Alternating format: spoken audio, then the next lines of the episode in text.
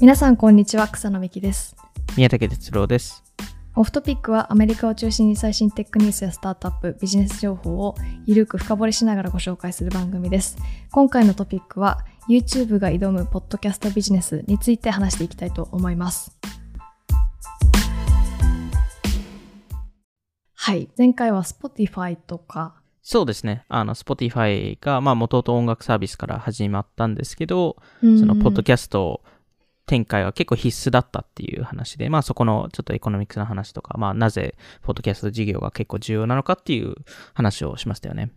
やっぱ面白いですね。ポッドキャスト、そうですね。そんな感じでやってたんですけど、はい。すごいトランジションです ね。いやいや、トランジションっていうか、なんか全然。 はい、えっと、一個ここでお知らせがありまして、えっと、4月の25日の月曜日に、ノートさんと Spotify の、あの、私とポッドキャストっていう、ポッドキャストのイベントがありまして、はい。あの、オフトピックが出ることになりました。おはい。おめでとうございます。ごめんあありがとうございます。草野さんだけじゃないですよ。僕もいで、やいや僕も出ます。そんなありがとう。 ありがとうございますか。ありがとうありござがいとうごます。ざいますです ね。ではいそれがちょっと夜の、えっと、8時から YouTube とあの Twitter スペースと、あと TikTok でも配信されるそうなので、無料で聞けるので、あとはその、なんか、イベントに申し込みとかもそんなに必要ないので、ぜひ、ちょっと概要欄に貼っとくので、ぜひ、再来週か。えっと、再来週ですね。でも、あの、我々の、まあ、その、オフトピックがどう始まったのかとか、えーまあ、あの、その、収録の、ちょっと裏方のプロセスとか、そういう話をするっていう感じですよね。そうですね。多分もしかしたらリスナーの方は聞いてく、知ってる方も多いのかなと思うんですけど、ちょっと久しぶりに顔出して 喋るから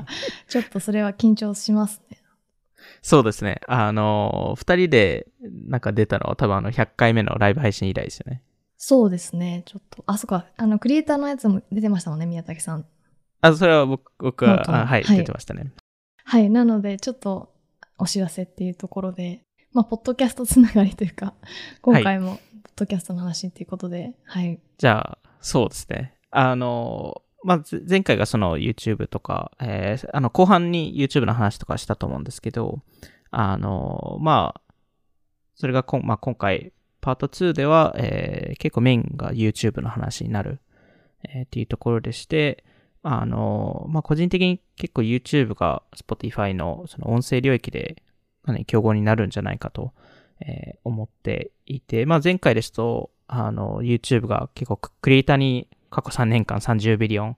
えー支払ったりとか、えーまあ、YouTube プレミアムとミュージックが、えー合計5000万人以上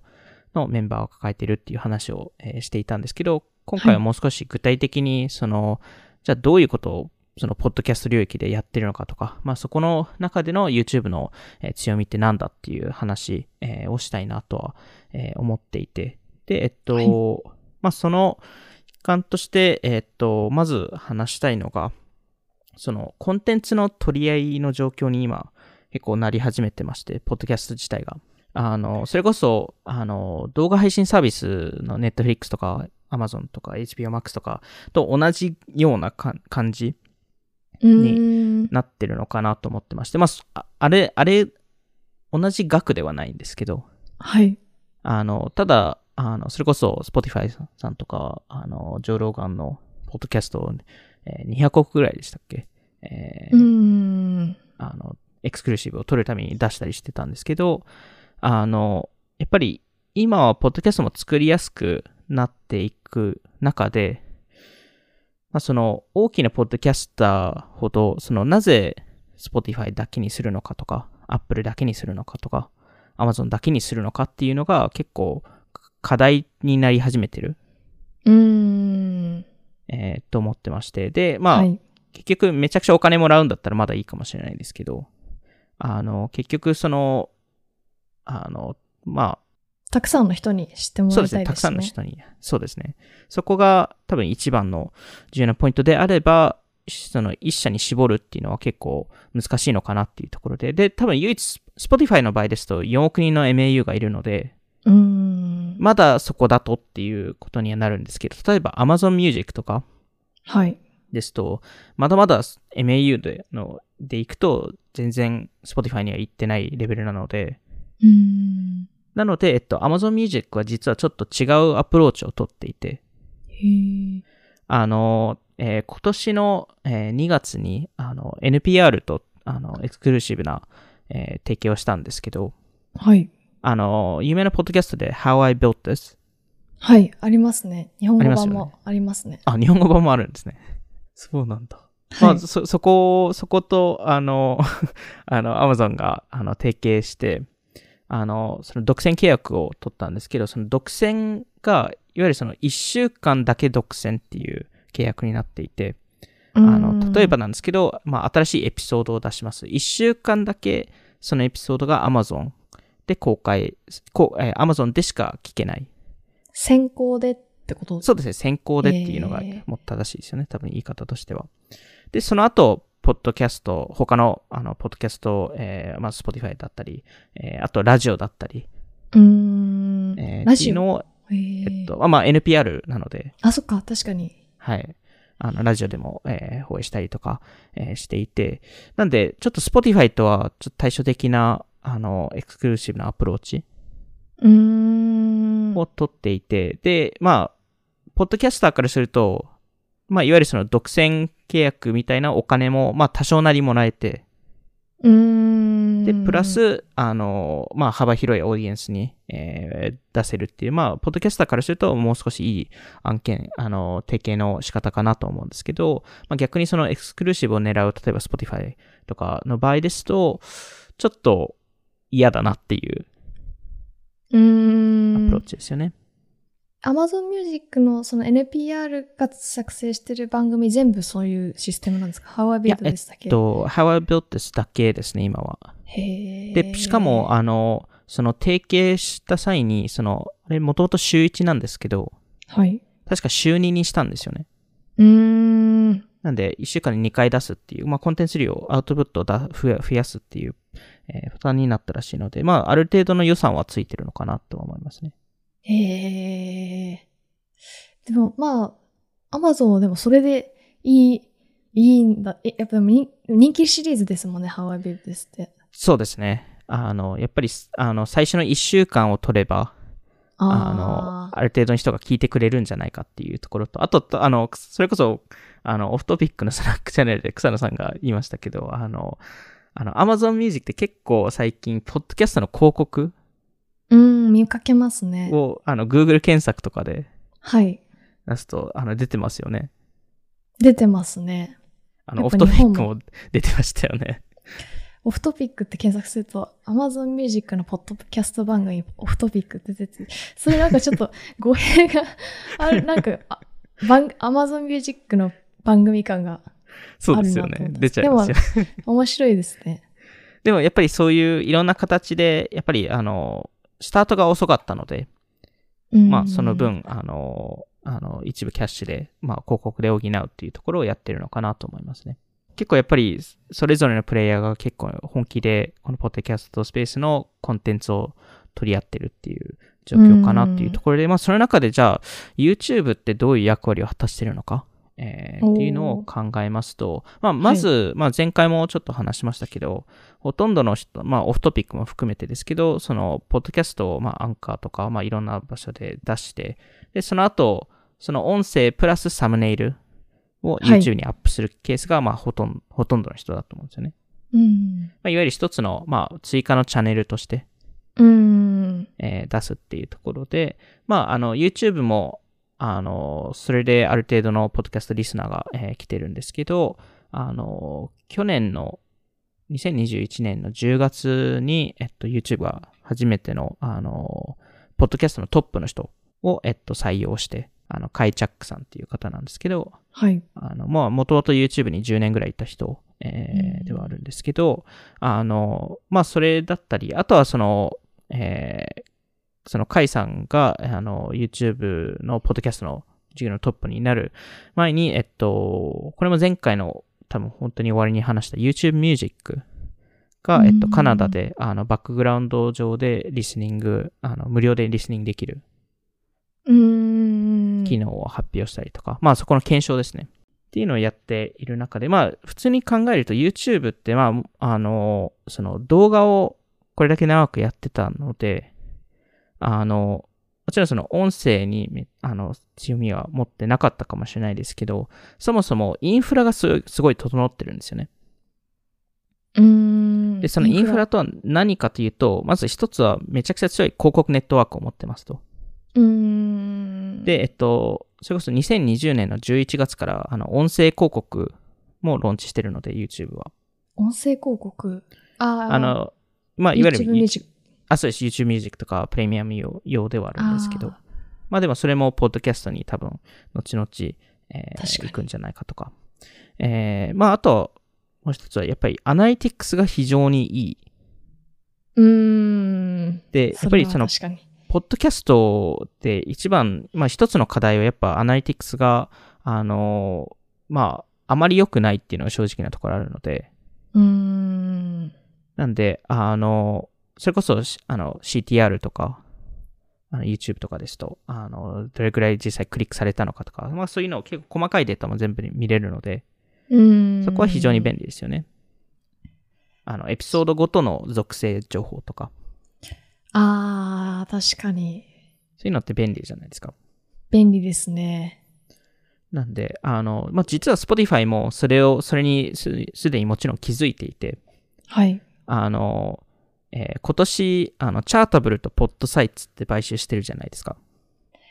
なんか、ポッドキャストのアナリティクスツールみたいな。はい。で、そこがまさにその、アナリティクスと広告事業を強化するための買収なんですよ。おー。で、ポッドサイツって、あの、何かというと、まさに広告の事業を強化するために、えーあって、あの、ポッドキャストのホスティングサービスと、えー連携して、そこでその、えーすあの、全、その、リスナーの、えーデバイスとか IP アドレスのデータをキャプチャーできるんですよね。うーん。で、そうすると、いわゆる広広告があったエピソードのユーザーの IP アドレスが取れるんですよね。うーん、なるほそど。うすると、その広告主は、えっと、ポッドサイツのピクセル、まあ、いわゆるあの Facebook 広告で使うピクセルみたいなものを自分のサイトとか LP に埋め込むと、ポッドサイツが、あの、いわゆるその、えー聞いたリスナーが訪問したかっていうのをトラッキングできるんですよね、ああ。そうすると、あの、ポッドキャストでよくある、なんかディスカウントコードみたいなのあるじゃないですか。はいはい。そういうのが必要なくなるんですよ。ああ、めっちゃいいですね。やっぱ、ポッドキャストって結局、どれぐらいコンバージョンしたかってわからないですよね、あんま広告だと。。う。うんん。やっぱそこが課題じゃないですか。なんで皆さんとりあえずディスカウントコードを使うみたいな感じですけど、正直ディスカウントコード忘れちゃったりと か。また聞き直さなきゃいけないみたいな。そうなんでもすよまあ、概要欄にある。まあ、でもそうですよね。めんどくさいですよね。でも、うんアップルとかが最近 IP アドレスなんか隠すみたいな機そうなん能ですよ。有料であるじゃないですか。iCloud プラス。そこが課題なんですよ。 あの、プライベートリレーですよね。はい。それできなくなっちゃいます、ね。そうなんですよ。よ。そこが、もし Apple がプライベートリレーをよりオープン化したら、ポッドサイトとしてそこはトラッキングできなくなるかもしれないです。プラットフォームは強いけど、さらに大きいプラットフォームは強いって いう。しかも Apple ってそれをやるインセンティブって持ってるじゃないですか。自社でポッドキャスト、 ポッドキャストやってるんで。大プラットフォームが強い。 ま あ、怖いですよね。そういうところは。いやー、すごいですね。 そうなんですよ。あのーで、あの、チャータブル、えーは、えっと、メガホンと組み込むらしくて、あの、スポティファイが買収したメガフォンと。で、まあ、もしかしたら将来的にアンカーもかもしれないですけど、まずはメガフォンへー。に入れて、これは、まあ、ポッドキャスター向けの、えっと、アナリティクスを、えーを提供するっていうところですね。まあ、いわゆるこの2社の買収は、個人的に見ると、その YouTube への対抗のためっていうものかなとは思いますね。うーん、ちゃんと分析できるようにして広告も入れらそうれでするねように。いやー、すごいですね。うん、まあまあ、なんでそこもちゃんと見ている中で、まあ YouTube は結構音声領域は追いつき、まあまだ全差は全然あるんですけど、あの、成長している中で、やっぱりどうしても動画だともう圧倒的に有利な会社なので、うん。で、えっと、まあ、そんな中で、その動画、ポッドキャストが結構トレンド化してるじゃないですか。トレンド化してますね。最近も YouTube の CEO の方のビデオポッドキャストあバあ、ズ出っててままししたたね。ね。出てましたね。あの、えっと、ラドウィックさんですよね。そうです。雑談会でもその宮崎さんが話してましたけど、こう CEO の人がうん。クリエイターのメディアに出てくるっていうトレンドもある中で、ななん、かそういう YouTuber、有名な YouTuber の人のポッドキャストに、ビデオポッドキャストで YouTube に出てくるっていう のは、なんかまあ相乗効果がある PR ですよね。いや、たし、確かにそういうインタビュー系がなんか結構増えてますよね。増えてますね。確かに。あの、あの YouTube の CEO のスーザンさんが出たのは、あの、あれはラドウィックさんってツイッチから引き抜いたんですよ、YouTube が。あで、それの一環だと思うんですよね。ー、うーん、そうですよね。はい。最近なんか、ど他のストリーマーの人もどのプラットフォームでうん私、が発信するかみたいな PR の動画めちゃくちゃなんか作り込んだの作ってて私は結局 YouTube に残りますそういうなんかストリーマーの方の動画見てやっぱ PR なんかうまいなっていうのがまあ、結ちょっと思い構ましたバッキングしてるんじゃないですかね、YouTube といやか、しまあ、場合によってしてますツイよッねチとか、そうですよね。うんまあ、やっぱそういうのが結構増えてますよね。まあ、あの、全体的に多分、そのクリエイターがビデオポッドキャスト化するっていうのが増えてるかなと思うんですけど、結構、世代的にも、えー結構その、まあ今、YouTuber のセカンドウェーブかサードウェーブか、ちょっとどのタイミングか僕もちゃんと見てないですけど、あの、いわゆるその、デイビッド・ドブリックさんとか、エマ・チェインバレンさんとか、うんあの結構 YouTube バーンアウトし始めてる層って出てきてるなと思っていて。うんで、その人たちがどこに行ってるかというと、ポッドキャストに行ってるんですよね。ああそうですねそうですね確かにで、えっと、エマ・チェンバレンさんの場合は動画、ポッドキャストやってないですけど、ただ、やっぱりその、バーンアウトし、もう少しししづらいっうんていうのはあるので、結構今、今後もクリエイターがポッドキャスト化する、してもおかしくないなと思いますね。なんていうかある程度そのクリエイターの中身をもうファンにそうでなっすねて。る人たちもいっぱいいますし、継続もしやすちょっとうん動画よりはしやすいですよね、まあ、週1である程度ロングフォームで撮れちゃうので、でもエマ・チェンバレンさんのポッドキャストも結構ランキングトップ3とかに入ってましたよね一時期いや、やっぱ、やっぱさすがだなと思いますよね。 あの、めちゃくちゃ、まあ、あの、コンテンツも本当に YouTube と似たような、あの、なんか本音を喋るっていう感じなんで。うん確かにでもそのジョー・ローガンみたいな人たちとはまた別の若い人でしかも女性のポッドキャスターってあんまりいなかった確かにいなかったなって思っあー確かに。たのでなんか確かにそうそういうポジショニングというか空いてたのかなっていう気もしました。確かに。まあ、彼女も、それこそ、ポッドキャストの中でその YouTube のバーンアウトの話を結構長く話したりもしてたので、うーんまあ、なんで、そういう人も今後増えるのかなっていうところで、えっと、まあ、その中で、その YouTube、今回のエピソードのリサーチを入れろいろいろしてたときに、あの、結構面白いスタッツが出てきて、はい。あの、ザ・ルータースっていう、えー会社の調べなんですけど、えっと、アメリカ、これはアメリカの情報なんですけど、えっとアメリカだと、ポッドキャストの消費は、実は YouTube が Apple とか Spotify を超えてると。うーんえーポッドキャストの消費、これ多分、えっと、分数だと思うんですけど、えーだと全体の26%が YouTube、うーん。 22%が Apple、で17%が Spotify。へえ、そんなに。そうなんですよ。なんで、もしかしたらへー YouTube はすでにアメリカだけを見ると、一番のポッドキャストプラットフォームになってると。へえ。まあでも、ジョー・ローガンも最初、ポッドキャストをずっとビデオでやってますもんね。そうですよね。まあ、トップポッドキャスターの方はみんなビデオポッドキャスト、皆 YouTube さんやでって公ますよ開ねしてますもんね。うん。なんで、あのーまあ、プラス、あのー今年の3月ですかね、YouTube が、あの、ポッドキャスターに、あのーあのーお金渡すので動画版も作ってくださいと。 YouTube が。はい。い YouTube が。やで、えっと、個人の番組だと、えー、50K、まあ、500万、500グラあ500万ぐらいまで。ーうーん。で、ポッドキャストネットワークの場合ですと3000万ぐらいまで。それって既存の YouTuber の方に対して、なんかある程度何万フォロワーいる方に対してやってるんですかまあ、彼らが選んでやってるので、あー、なるほど。彼らがオファーするっていう感じですね。あ、なるほど、なるほど。あの、全員、全員対象にはならないです。あの、 全員対象になってたら、おあの、オフトピックはすでに 申し込んでます。でもアメリカで、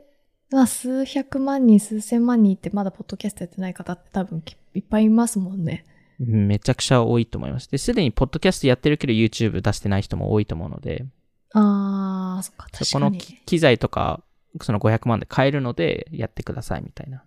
スタジオ作れますもんね、そこまで。そうですよ。ね。ある程度のものは作れると思うの で。なんで、あの、まあもちろんその、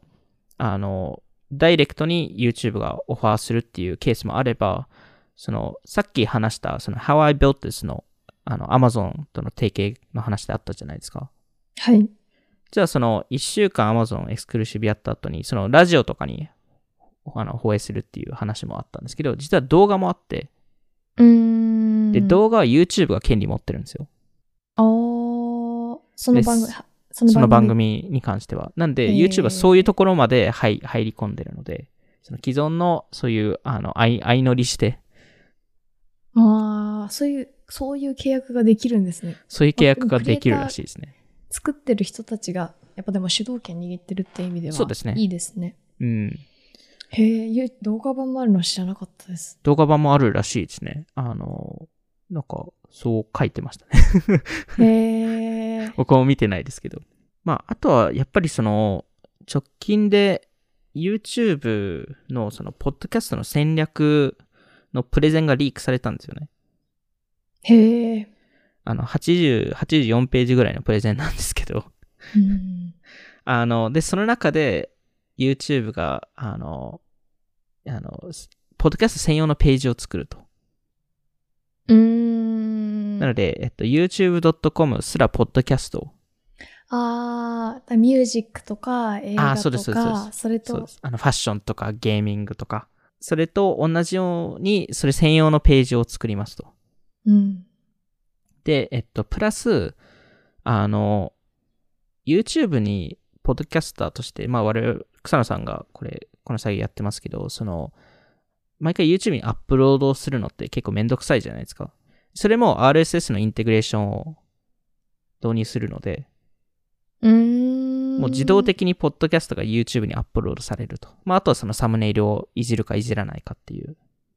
なるほど。なんで、まあ、それも楽じゃないですか。例えば YouTube がディスクリプト買収したらちょっとやばくないですかあ、それやばいですね。それやばいですよね。 なんか動画、音声の編集もできて、ああ、それやばいですテキねス。トにもできて、全部そこでできちゃう全と。部できちゃう。それやばいですね。それきたでらもやりそうでちすね。ょっと。ありそうですよね。ちょっでとそもそも YouTube ってすでに字幕機能とかあるじゃないですか。うーんで。できそうですよね。それやったらちょっと怖いな全部そこで完結しちゃう、しちゃいますからね。しちゃいますね。うん。カテゴリーができるのはでも面白いですね。なんかそいいでのすよね前回思った、思って、その収録終わったと宮崎さんと話してて、はい。その、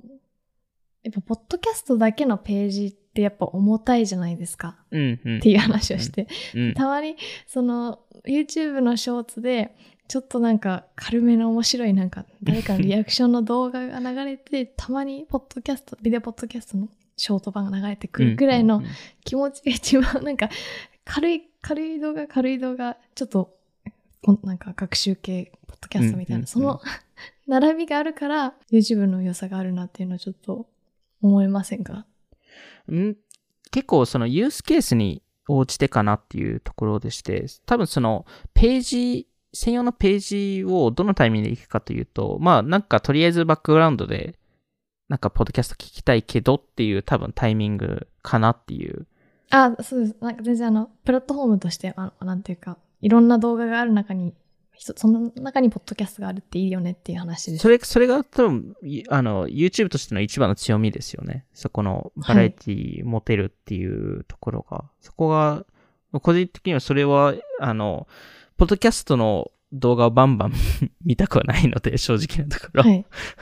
なんで、草野さんが言ったように、そこのミックスするっていうのはベストですようね。ん。あの、で、まあ、もしかしたら、えっと、あの、その、YouTube ですとチャンネルの概念があるじゃないですか。うん。それも、その、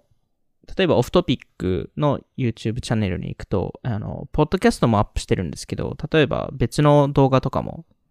アップしてて、してたりするので、うん。なんで、ポッドキャストだけをフォローできるとか、ああ。なんかそういうのも可能になるかもしれないっていう話ですね。なんかわざわざ分ける、なんか、親チャンネルがあって、子チャンネルがいっぱいあるみたいな、そういう感じの、なんていうか、概概念というか、相当ができたりしたらいいですよね。そうですよね。やっぱり今のフィード、その You- YouTuber のページに行って動画見ると、なんかショーツとか、そういうのが全部、まうんうん混じってしまうと、ちょっとなんか、なんか探し、探せ、探しにくいっていうか、うんだからってなんかたくさん、ショーツなチャンネルと、メインのチャンネルと、ポッドキャストのチャンネルって、なんか全部フォローするのめんどくさいですもんめね。んどくさいですよね。まあ、あの、そんな中でその、Spotify はビデオポッドキャストを去年の10月ぐらいからですかね、うんえーやり始めて、で、個人的に、まあ、その、ビデオポッドキャストやるのはすごい、あの、戦略としては正しいと思うんですけど、まあ、特にそのスマホ上で、ビデオポッドキャストって見るのかなと、Spotify 上で。うーん。結局、Spotify の、その、教育、その、Spotify を知ってるユーザーだと、何かを Spotify 上で見るっていう考えにならないケースが多いんじゃないかなっていうのは、一個、Spotify の課題としてあるかなと思いますね。ということは、じゃあ YouTube でビデオポッドキャストスマホで見る、見ないかも見る人もみたいな全。然いると思うんですけどあ、でも YouTube はでも動画ファーストじゃないですか。いわゆる動画を見るために YouTube 行くわけなので、うん、ああ、なるほど。でも Spotify アプリ開くと動画を見たいと思思思ってない人の方が多いと思うので、うーん。例ば。えばランニングしたいから、そのポッドキャストとか音声をきあの音楽を聞きたいとか。うーん。なんで、その動画ポッドキャストをやる、やるのはすごいいいと思うんですけど、そこの、そのユーザーの、こう、行動を変えないといけない。ああ、でも、なんかブラウザで、ブラウザの場合ですですけど、見たりするのありそうですよね。ブラウザの場合まはあ全然ありそうですよね。うーん。でも、その場合、その特に動画がある場合は、動画でもイコール YouTube にならないですかね。ああ。いや、それは、普段からその番組を Spotify でま見あ、てた Spotify ら、で見てたら、あ、聞いてたら、まあ、全然その動画、オプションがあればっていう感じですよね。うん。うんまあ、あの、最近 YouTube、YouTube Music もその、音、あの、音声と動画のスイッチャーのボタンがあったりとか、うーん。まあ多分 Spotify も多分そういうことをやると思うんですけど、はい。あの、それこそ音楽ですと、そのアルバムアート、そのカバーアートから、そのミュージックビデオに簡単に切り替えられる。それって特にその、あの、ブラウザー上でバックグラウンド聴いてるときは音楽、あの、ミュージックビデオ見なくていいので、うーん。カバーアートにしたりとか、なんかそう、そ、そういうのはすごい便利だなと思うので、多分似たような概念がポッドキャストでも出てくるのかなと思いますね。まあ、すただそんな中で、あの、個人的にその YouTube、まあ、もちろんこういういろんなポッドキャストの取り組みをやってるものの、一番のその Spotify との競合になり得そうなとあの要素っていうのが、YouTube ってもう、ただただめちゃくちゃいいディスカバリープラットフォームだと。うーん。そうそうですね。まあ、まず、えっと、あの、に、えっと、二三、えっと、何十億人って多分ユーザーがいるので、うーん。あの、そもそもでかいパイがありますと、ユーザー、はいユーザー層がいますと。で、あの、Spotify も4億人の、えっと、MAU はいるんですけど、あの、結局その、まだ Spotify もその、ポッドキャストの一番の課題であるディスカバリーを解決、えーできてないと思っていて、うーん。で、えっと、まあ、だからこそ Spotify って、あの、毎年年末にあの、ラプトっていう機能を出すじゃないですか。まとめみたいな、そうですね。 Spotify まとめ。はい。なんか今年一番聴いた曲が何かとか、うん。はい。それってすごいいいバイラル効果になるじゃないですか、Spotify からすると。なうんんで、すごいいい口コミ効果で、そこで多分すごいユーザー獲得もできると思うんですけど、あの、いやそれって、あの、年何回もできないじゃないですか。うん。で、えっと、YouTube ってそもそもめちゃくちゃいいコンテンツレコメンデーションアルゴリズムを持ってるので、はい。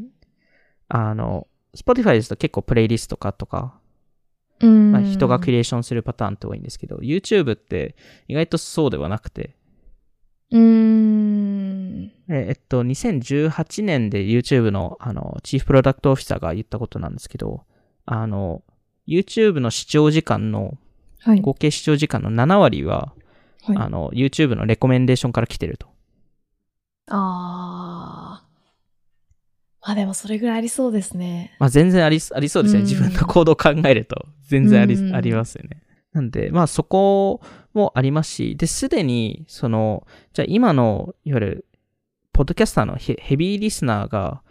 じゃあどこで新しいポッドキャストを探してるのかと聞くと、結構 YouTube って多いんですよ。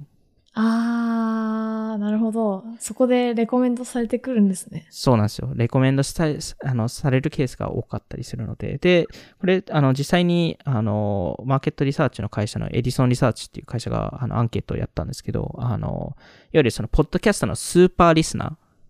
うん。ー、えーで、てスーパーリスナーの定義が、あの、1週間で5時間以上、ポッドキャストを聞いてる人。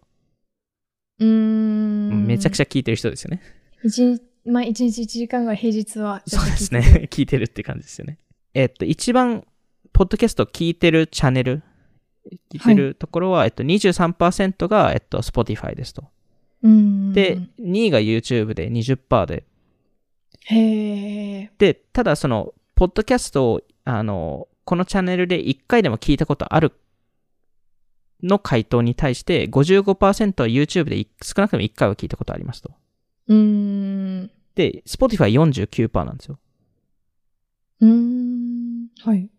なんで、えっと、ひあの、まだ、あの、Spotify の、えっと、コアファンっていうのまだいるものの、結構その、えー一回でも聞いたことあるっていうのは YouTube が、まあ、まず多いですと。で、えっと、さらに19%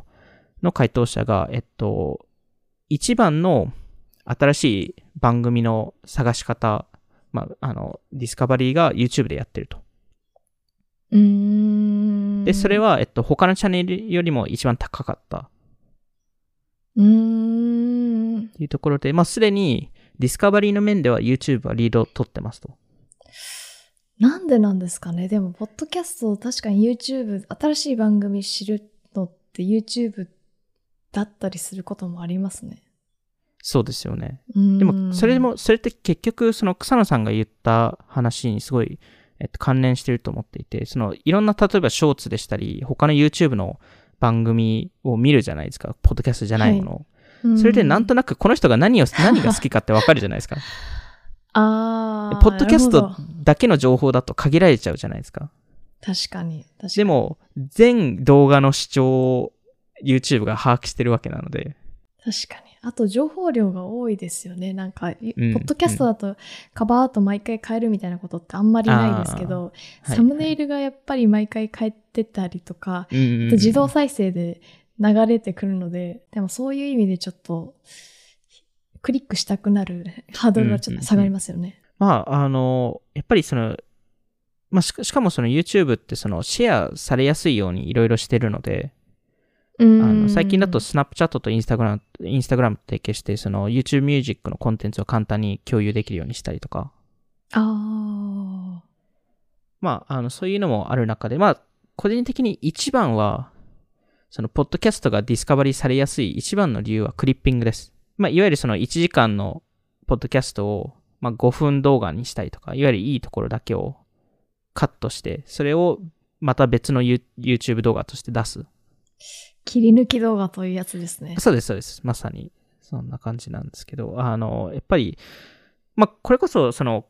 去年でしたっけその、ポッドキャスト、オフトピックのポッドキャストでも、このポッドキャストクリッピングについてちょっと少し話しましたけど、うん。あの、結局、いい、いいパーツだけを見てから、全部のエピソード聞きたいとか、うん。まあ、そのパターンってめちゃくちゃあるのかなと思っていて、Spotify だとそれができないじゃないですか。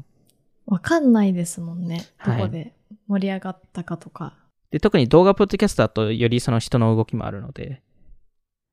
であればなんか5分だったら見ようってななるじゃないですか。1時間だったらちょちょっと時間が必要ってなるじゃないですか。なんで、あのーそれこそそのローガン・ポールさんとか、まあいろいろ日本ではやらかした人ですけど、あの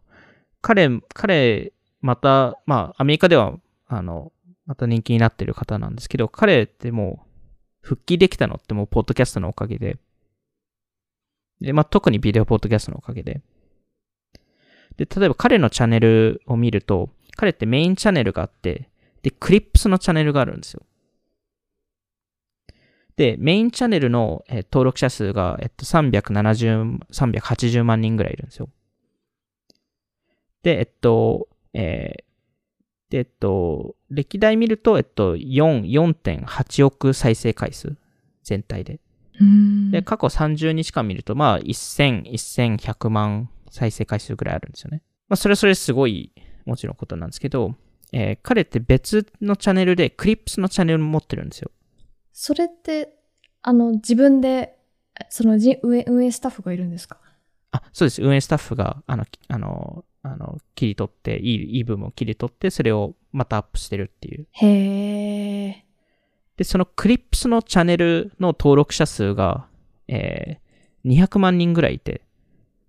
ええ。で、累計の再生回数が実はメインチャンネル超えていて、へえ。で、過去30日間の再生回数も、あの、メインチャンネルを超えてるんですよ。い分数で言って1分とかそれぐらいの。えっと、い、あ、1ショー分っていうよりも、ショーツえっショーと、ツではなくて。いや、ショーツではないっていう感じですね。ああなるほどなるほの、3分から10分ぐらい。あー、ちょうどいい長さの。ちょうどいい、ちょうどいい、本当になんかワントピックのなんか面白いくだりを話すみたいなへえ。感じですね。で、あの、あの、やっぱりその特定のトピックなので、あの、タイトルの付け方とか、あー。サムネイルの作り方も、やっぱりちゃんとしてるっていうところですね。すごいですね。でも、本当に日本だとひろゆきさんとかやってますけあーど、そうですねでも本当に増えましたよね、なんか。ここういう事例っていっぱいあって、タイニーミーツギャングっていうあの YouTuber もいるんですけど、彼らもそのハイライツチャンネルっていうものがあって、あの登録者数は半分ぐらいなんですけど、はい。うあの再生回数で言うとあのほぼ同じぐらいーん。だったりするので、やっぱりどうしてもその、その過去の回でも我々も話話しましたけど、そのアンカーコンテンツとなるので、うーん。あのポッドキャストのコンテンツが。なんで、それを切り抜いて、いっぱいばらまけるっていうのは、まあ、YouTube の特典であって、うーん。で、それが後々、あの、その、クリップスの登録から、あ、これ50分の番組なんだっていうのを理解 して、うーん。で、そこから行くっていう、まあ、その間のステップがあるっていうのは結構重要ですよね。やっぱ動画ってやっぱリッチなコンテンツというか汎用性が高いですよね、音声だけにもできるし、そのみ写真にもなるしなんていうか、うんうんいろんなコンテンツ確かにその TikTok にも出せるしうなんかうんうんコンテンツがいろんな形に変えられますよね。そうですよね。やっぱそこの、さんさん言って、は汎用性が、やっぱ、うんすごいですよね。なん、なん、うん。そこがやっぱ YouTube のアドバンテージですよね本。当にポッドキャストだけでなんかコンテンツを他のところでやろうとしたらまた画像を足さなきゃいけない、そうです動よね。画入れないといけないとかって考えると、確かにそのサムネイルで、うんあの、その、あの、映像の中のな何かを使えばよかったりするんで、うんそれは確かに便利ですよね。でも、な、なんで、やっぱりその、YouTuber とか、その、あまあ、YouTuber がポッドキャスト出すとすると、クリップスってもう、いわゆる再生回数を倍にする、あの、チャンネルなので、うーんそれは絶対ややるべきっていうところで。で、えっと、しかも、そそういう5分動画の方が共有されやすいじゃないですか。されやすいですね。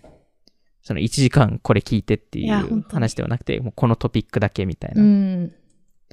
なんで、やっぱそこもしやすいっていうところで、よりバイラル性生みやすい。なんで、ダブル、ダブルでディスカバリーしやすい。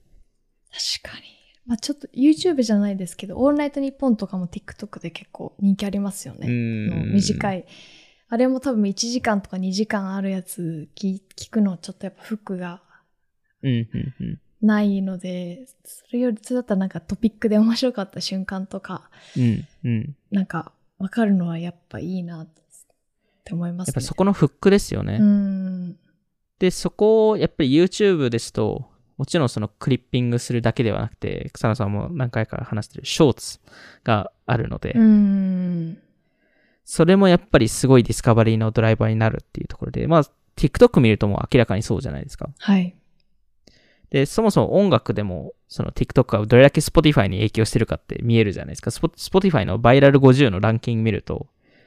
大体 TikTok 系の曲が多いので、うん。しかもその、例えば TikTok で曲聴くじゃないですか。はい。で、場合によって曲知らなかったりするじゃないですか。そうすると、あの、そこの歌詞を検索するんですよね。ああ。でも検索するって、Spotify でそれって検索しにくいじゃないですか。うん、そうですね。だったら YouTube に行くんですよね。ああ。そうですね。まあ、Google で検索したとしても YouTube の動画見ますよね。 YouTube の動画で出てくるじゃないですか、一番 上に。ー いう、あの、Google なんで。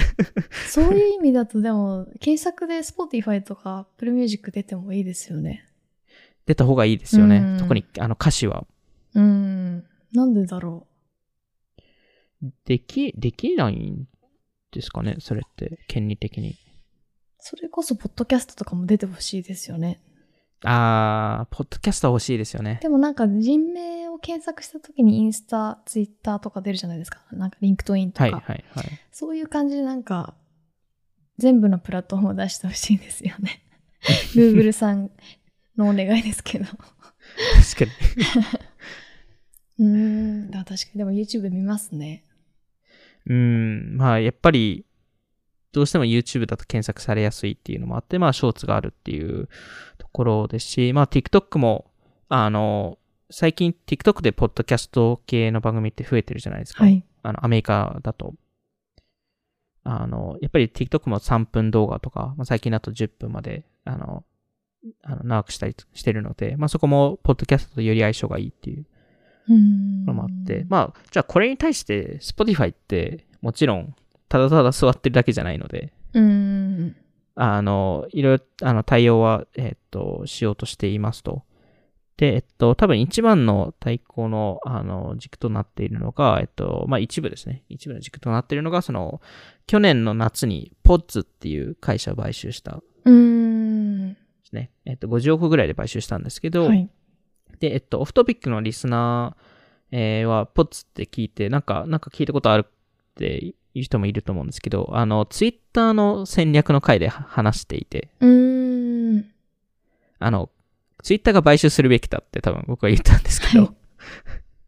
あの、ポツって何かというと、ポッドキャスター、えーポッドキャスター向けのツールで、うーん。あの、自動的に60秒のハイライトを作ってくれるんですよ。いい、便利ですよね。便利で、結構、あの、英語のポッドキャストですと、結構うまくいいところだけを切り抜いてくれて、うーん。まあ、それをなんかマニュアルでやらなくていいっていう作業が、まあ、あの、えーあるので、まあ、それすごい良くて、あの、で、これをやる、作るためにポッツ、ポッツのチームが、あの、編集部隊を作って、フリーランスのジャーナリストをめちゃくちゃさ、あの、えー採用、採用っていうか、まあ、あの、お願いして、その、10万時間分のポッドキャストの、あの、あの編集をしたんですよね。その60秒、あの、編集をして、わで、えっと、それ、そのデータを、あの、マシンラーニングにの、あの、アルゴリズムのトレーニングをのためのデータとして活用したっていう。す、すごいですね。そうなんですよね。で、まあ、Spotify がこれを、ポッドで買収して。で、えっと、最近、あの、えー、Twitter とかでも、まあ、あの、記事とかでも出てましたけど、あの、TikTok 風のバーチカルのスクローリングフィードうーん。を試し始めてますと。うーん。あの、Spotify、ポッドキャスト用に。はい。まあ、いわゆるそのスクロールすると、その60秒間の、その、あの、この特定のエピソードのハイライトは聞けて、で、スクロールすると別のものを聞けるみたいな。うーん。で、えっと、ここで多分課題が2つ出ていて、まあ1つはその、そもそもそれをやる、やるのかっていうのは1個あるんですけど、えーもう1つは草野さんが言ったような、やっぱポッドキャストをスクロールし続けるって、だけをスクロールし続けるって結構ヘビーだなっていう。ちょっと気が重いですよね。 ちょっと重いですよね。まあでもそういう意味だだとなんか新しい音楽もそこで分かったらやっぱ Spotify の良さがありますよね。なんか自分のレコメンドされたまだ知らない曲とかをサビの部分だけ知るとかなんかありかもしれないなとかミュージックビデオとか。確かに。確かに、ミュージックビデオとなんか、ミュージックビデオメインでやって、あで、ポッドキャストがたまに出るみたいなレベル感だったあ。ら。うん。いいかもしれないですよね。。そこも、なんですかね、あの、すごい、Spotify からするとすごい課題としてあるんですけど、まあ、彼らもやっぱりどうしてもそのディスカバリーの部分をどう解決するかっていうのを、えー非常に、えー見て、えーいますと。で、えっと、まあ、これだけ YouTube がすごいすごいって言ってますけど、あの、あの、実は YouTube、YouTube っていうか Google はい。えーで、あの、ポッドキャスト事業4回ぐらい失敗してるんですよ。えー。あ、多分3回失敗してて、こん今回4回目なんですけど、おー。あの、昔、僕もこれ知らなかったんですけど、Google Listen っていう、あポッドキャストアプリがあって、ー。でも、 Google, Google Reader っていう RSS サービスがあったんですけど、はいはいそこを、そこ経由の、なんか、ポッドキャストアプリだったんですけど、 Google ポッドキャストは健全ですよね、ま だ。健全ですね。あのそれが今の、あの、えっと、さ3回目のああ、へえ。その間に Google Play Music Podcast っていうのが、あの Google Music 内にあって。あで、まあ正直 YouTube の方がフィットはしすると思うのあ、で,、はい。で、特にまあ YouTube は Music とプレミアムを今抱えてるわけなので、うーん。なんでまあそこはあのフィットするなっていうところを。で、まああの、で、同時にやっぱりそのクリエイターがより動画とか、まあ YouTube がショーツ持ってるっていうことが、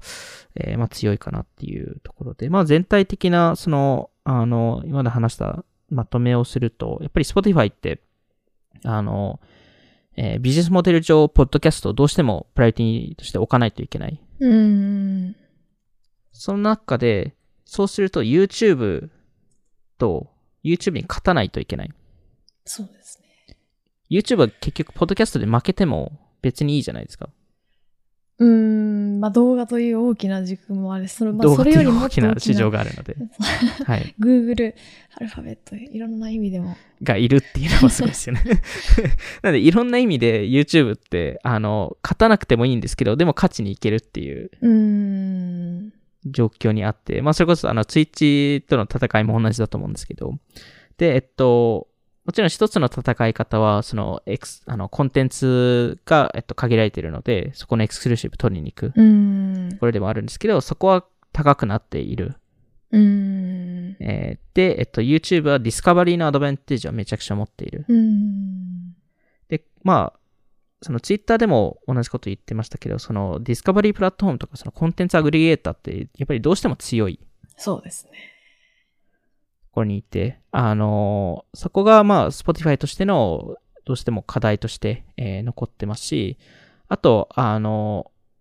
直近で TikTok が結構、ポッドキャスト領域に興味持ち始めていて、うーん。最近オーストラリアでコンテンツ、あ、コンテンツポッドキャストオペレーションのなんか人材を探してて、へえ。まあ、あの、そういう TikTok の展開もある中で、まあ、ちょっと最後話したいトピックが、その、この YouTube の戦略って、あの、YouTube だけを見るのは正しくないと思っていて、はい。 Google 全体を見ないといけないと思っていて、うーんで、Google 全体見ると、もう、なんでこういう、なんで YouTube が、例えば、もしかしたら場合によって YouTube Music とか YouTube プレミアムの結構大きな企業を無料にするとか、うーん。そういう可能性が出てくるのかを考えると、あの、全然あり得る話だと思っていて。そうです。で、えっと、やっぱりその、スタートアップで成功、その、一つのプロダクトで成功した時に、その、次の展開を考えないといけないじゃないですか。うーん。次どのプロダクトを作るのかとか、まあ、場合によって買収ししに行くのかとか、うんで Google はもちろんその検索エンジンで大成功して、はい。じゃあ Google その後何をしたかと何をしたかというとインターネットの経済ループを見たんですよねほいわゆるそのインターネットの1セッションをユーザーがどう動いてるかを見て、まずユーユーザーはデバイスを使うじゃないですう。うか、ん。ハードウェアの。で、そのハードウェアのデバイスは何かしらの OS の上に座ってるわけじゃないですか。はい。例えば iOS とか Android, Android とか Windows とか。で、で、その OS に、えっと、入ってアクセスして、そこからインターネットにアクセスするじゃないですか。うんで、そのインターネットをアクセスする、えーための、えーっとアプリケーションが必要なので、それがブラウザーだったり、あのアプリストアだったり。で、そこからあの何か購入意欲を作る何かが必要じゃないですか。それが、まあ、Facebook だったり、YouTube だったり、メディア、えーになっていて、で、そこから、その、それを実際購入しに行く、えー行為だと、それを検索しないといけないので、それが Google だったり、Amazon だったり、うんで、実際に購入をユーザーがして、で、その後配送のプロセスがあって、で、そのラストマイルのフルフィルメントがあって、で、ユーザーに届くと。はい。その、それがい一連の流れじゃないですか。はい。で、Google だと、そこの検索の部分を抱えているっていう認識なんですけど、じゃあ、彼らが何を見るべきかというと、その前と後のプロセスなんですよね。で、なぜその前と後のプレスプロセスを見ないといけないかというと、ある程度成功すると、もう直接的な競合を気にしなくていいタイミングが出てきていて、どちらかというと、その、えーその、英語で言うと complementary はい。なサービス、えーを見ないといけないタイミングが出てく、えーくるんですけど、はいまあその直接的な競合ですと、例えば iPhone vs Android とか、検検。索エンジンだと Google vs Bing とか、まあ、いあの Yahoo とか、えーいろいろあるんですけど、実はそこが手強い相手じゃなくて、うん。もちろん手強いのは手強いんですけど、でもその前と後のプロセスって、いわゆる、あの、えー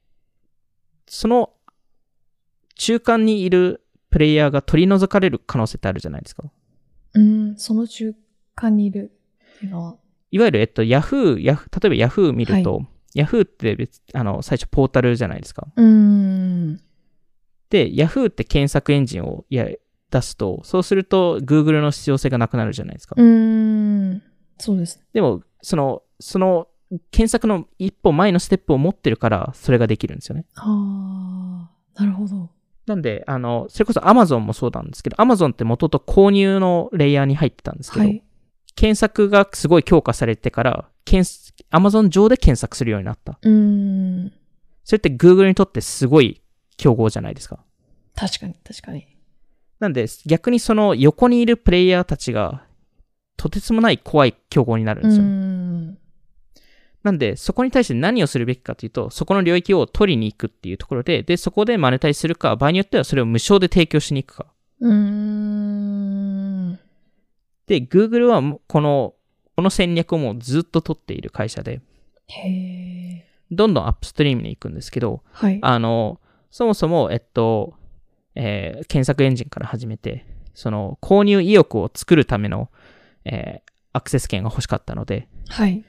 なんで、ポータル事業に入ったりとか、うん。えー Gmail を無償で提供、 あの、あの提供したりとか、うん。まあ、YouTube を買収したのもそうですよね。ああ。でただ、さらに、いや、それだけだと足りないと。もっと上に行かないと。と思って、そのさらに横に行って、あの、もうブラウザーのレイヤーを取りに行こうと。うん。で、Chrome を無償で提供して、でそれだけだと足りないと。 さらに行かないといけないと。で、OS レイヤーに行って Android を出して。ああ。なんでこのプロダクトを全部無償で提供してるかっていうと、最終的に全部検索エンジンに流れるからっていうところで、あそこのパスを作ってるだけなんですよ。で、そこの間の競合を全部取り除いてるっていう。あ。ああ。もう、勝てないですね。いや、もう勝ち勝ちにくいです。勝ちにくいです。あの、それが、やっぱり正しい戦略でもあったので。うーん。で、確あかのしかもその、あの、iOS、あの、OS のレイヤーも、Apple ともわざわざお金払って提携して、iPhone のあデフォルトの検索エンジンになったりとか、ーあサファリ飽きると Google じゃないですかー、。そうですね。あれ15ビリオンぐらい払ってるんで、払う価値はありますよね。払う価値あるじゃないですか、絶対。うんなんで、やっぱり YouTube も場合によっては、一部分機能無無料で提供して、その広告で補うっていうパターンはあるかなと思うので、広告事業がどんどん大きくなってるので、あそこは。うーん。なんで、あの、逆にその、Spotify もそうですし、別にこの音声ビジネスやってない人でも、その、ある程度そのビジネスを成功すると、そこの横の軸うーん。っていうのを結構見始める、見始めないといけないっていうのが結構重要なあの学びかなと思いますね。この YouTube の動きを見て。じゃあ、Spotify はどう横に動けるんですかえっと、そこが、そこを無償でやるのって結構厳しいと思うので、うーん。あの、彼らがややろうとしてる多分戦略って多分提携とかそっち系になるんですけど、それこそ Facebook と提携したじゃないですか。ああ、ポッドキャストで提供はしいてま。した、そねれはそれで、まあもちろんリスクはあるんですけど、はい。あの、たえっと、あと、個人的には Twitter と連携するべきかなと思っていて、あツイッターって今、ポッドキャストのタブを開発してるんで、なんで、あの、そこのディスカバリーになるとか、と、まあ、あとはその、あの、その後ですよね、その後の購入プロセス、まあ、それこそ Shopify と、あの、Spotify って連携してますけど、ーうん。その Spotify クリエイターがよりその Spotify 上でマネタイズできるような形、そうんのグッズ出すとか、確まかあ、に。多分そこの両パターン、Spotify はもちろん見てるいる、も見ているんですけど、やっぱり、やっぱり Google は強いっていう。いやー、強いですね。確かになんか、うんなんか Spotify どうこうっていう話よりも、いかに私たちの生活の中に Google というものが、 あの、染みついてるかっていうのが分かる話ですよね。 なんか、いや、本当になんかそうで。ビッグたプラットうんプラットフォーム嫌だと思ったらもん、今 YouTube 見ちゃう し、Google で検索するし、 なんか。しかうも、んいいプロダクトじゃないですか。はい、大好きです。なんか、それが悪いプロダクトだったら全然、なんかうん Spotify が勝てるチャンスって全然あると思うんですけど、はいい、いプロダクトで、しかも無償で提供してるとなると、勝てるチャンスってどこにあるんですかっていうのが結構難しいところで、うんまあ、だからこそアメリカのそのリナ・カーンさんとかが、それは良くないですっていう、これはあの独禁法にあの当て当てはまりますっていう話をしてるんですけど、うん。まあ、そこら辺がやっぱり Google とかその GAFA の強みで、で、多分 Facebook が逆に、あの、うまくいかなかった部分ですよね。ああ。うーん。 Facebook でさえそこをか勝てなかったので、だから今株価も落ちてますし、その Apple とかに結局あの左右されちゃうっていう。まあ Google も Google であの課題はあるんですけど、それはまたあのどっかの回で話せばいいですけど、あの、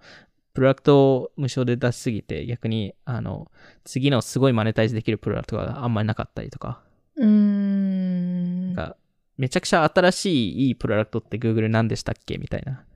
話話とかも全然あるんですけど、あの、まあ、やっぱりそこのビジネス展開の考え方は、あの、Google を見習うべきかなと思うので、そこもその Spotify でしたり、今、あの、リスナーの皆さん、皆さんも多分事業やられてたりすると思うので、そこを考えながら、自分が今どこの経済ループの中にいるんだっていうのを認識するっていうのが結構重要かなと思いましたね。はい。ということで、今回も聞いていただきありがとうございました。オフトピックでは YouTube ニュースレターでも配信していますので、気になった方はオフトピック JP のフォローお願いします。今回の収録は YouTube でも聞くことができます。また Spotify で10分でわかる最新テックニュース解説、バイツも更新しているので、ぜひチェックしてみてください。それではまた次回お会いしましょう。さよなら。さよなら。